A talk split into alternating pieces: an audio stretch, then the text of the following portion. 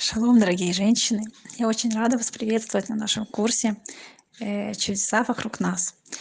Я хочу с вами поделиться сегодня двумя такими особыми историями, которые меня очень впечатлили. Первая история – это из э, новой книги Гаона Рабиновича э, о молитве. Это реальная история про одного человека, а, очень праведного еврея, который жил в светское время, когда был строжайший запрет на соблюдение каких-то заповедей э, Торы, то есть на обрезание, на хупу, то есть на церемонию бракосочетания по еврейскому закону. Э, и этот праведный еврей, он э, умел как раз делать бритмилу, и он ехал в разные города, рискуя жизнью. Ну, считал, что это для него огромная честь, что он помогает евреям соблюдать Тору даже вот в таких опасных, тяжелейших условиях. А, и также он собирал деньги у э, более обеспеченных людей, раздавал их бедным. А, и вот как-то его вызывают э, в КГБ. И, как вы понимаете, э, это было, к сожалению, практически равноценно смертному приговору. Потому что за такие преступления с точки зрения советского закона почти всегда э, сажали в тюрьму, отсылали в Сибирь, э, могли даже мучить человека и пытать. И у этого праведного еврея была очень-очень сильная вера. Он очень надеялся, что Всевышний его спасет. И он идет на собеседование к следователю. И следователь сидит с таким хмурым, таким каменным лицом и не спеша перебирает его личное дело.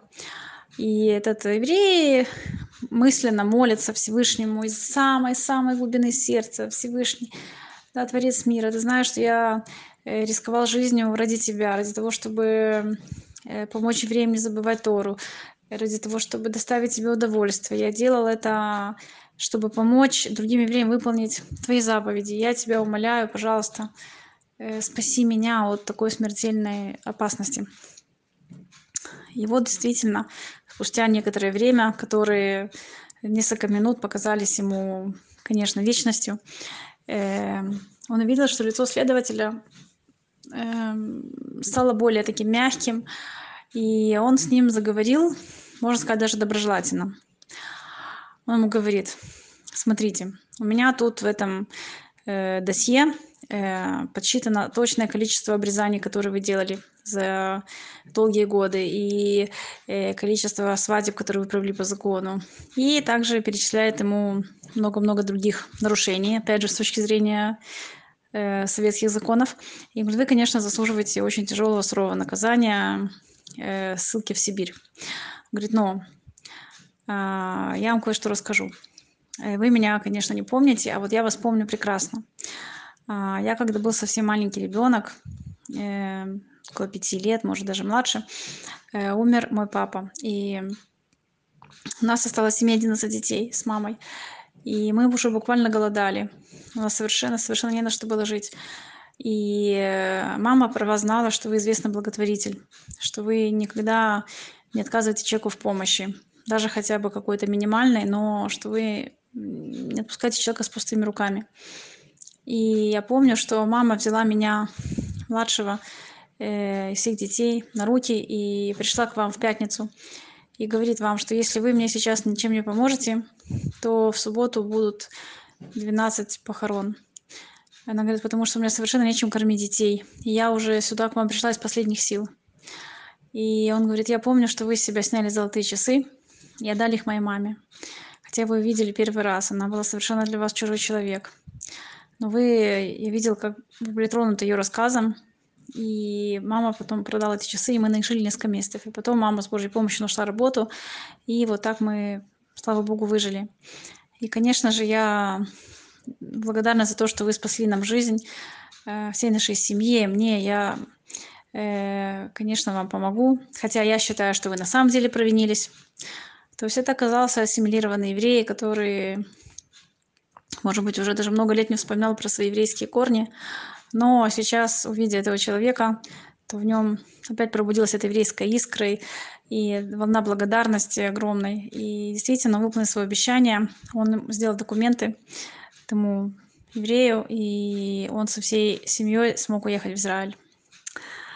И э, Раф Рабинович пишет вывод э, из книги Мишлей, которую написал царь Шломо, «Пускай хлеб по воде, да, и он тебе вернется». То есть, э, когда мы делаем кому-то добро, мы делаем не только добро этому человеку, но также мы делаем добро самому себе.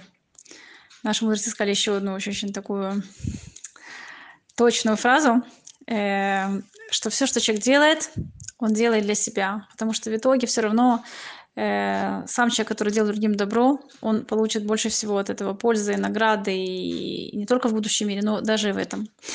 И хочу рассказать еще одну историю, тоже меня очень впечатлившую, э, что во время Первой мировой войны, когда русские оккупировали Бриск, э, пять невинных евреев были взяты в плен за несколько дней до Йом-Кипура. Их жизнь находилась в опасности. И Раф Хайм Соловейчик из Бриска, это я тебе сейчас поясняю, что это было, можно сказать, доля дор того времени. Он узнал, что за 5000 рублей, когда это были огромные деньги, э, можно этих евреев освободить. И он старался найти эти деньги, но никак не мог. И что было делать? Прямо при начале Йом-Кипура Рав Соловейчик послал людей во все синагоги Бриска предупредить, чтобы нигде не начинали коль нидрей. Это молитва перед началом э, Йом-Кипура о прощении всех обетов. Эм, пока он лично не разрешит.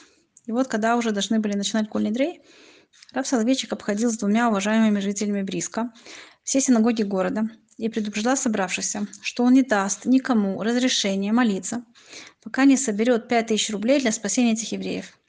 И в каждой синагог он сам подходил к богатому человеку и называл сумму, которую тот должен нести, а потом шел с ним домой, чтобы взять эти деньги. И так в тот же вечер он собрал Барух Хашем всю сумму. И лишь поздно ночью во все синагоги пришли посланники и сообщили от имени раба, что можно начинать молитву. Это история из книги Рава Плискина «Люби ближнего».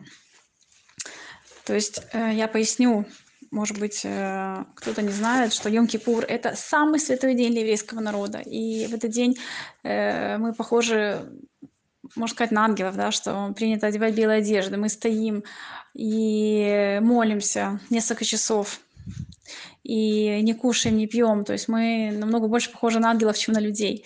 И если мы искренне раскаемся от своего сердца, то мы можем удостоиться прощения в этот день.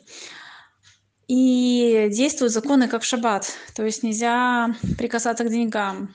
И э, заниматься вообще материальными делами строжайше запрещено. Но спасение человеческой жизни отодвигает почти все заповеди, кроме трех. Эти три заповеди – это идолопоклонство, кровопролитие и разврат. И Раф Соловейчик, э, конечно же, знал, что для спасения э, жизни этих невинных людей, э, конечно же, он имеет право отодвинуть молитвы на более позднее время и хотите собирать деньги, потому что жизнь этих евреев была действительно в большой опасности, и Э, действительно он удостоился э, спасти э, эти пять человек.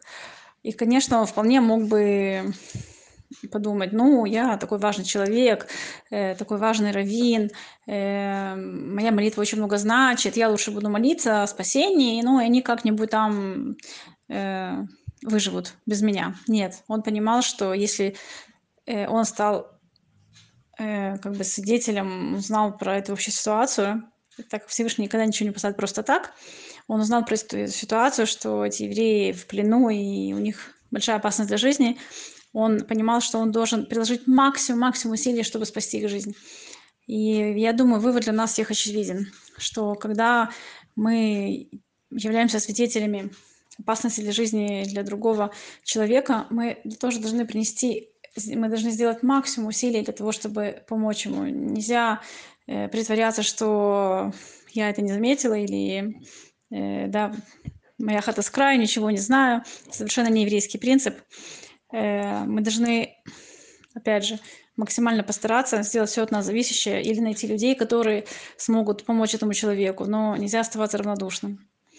Э, мой раввин, да будет благословенна память праведника, Равайс, он говорил, что святость – это неравнодушие. То есть э, нам запрещено быть равнодушными и проявлять э, черствость, холодность к беде другого человека. И каждое наше доброе дело по отношению к кому-то, оно будет наполнять нас радостью, наше сердце, нашу душу. И мы будем больше чувствовать удовлетворение от жизни. То, чего сейчас очень-очень многим не хватает. И дай Бог, чтобы мы действительно удостоились почувствовать максимальную радость и удостоились сделать как можно больше добрых дел в этом мире. Всего всем самого доброго.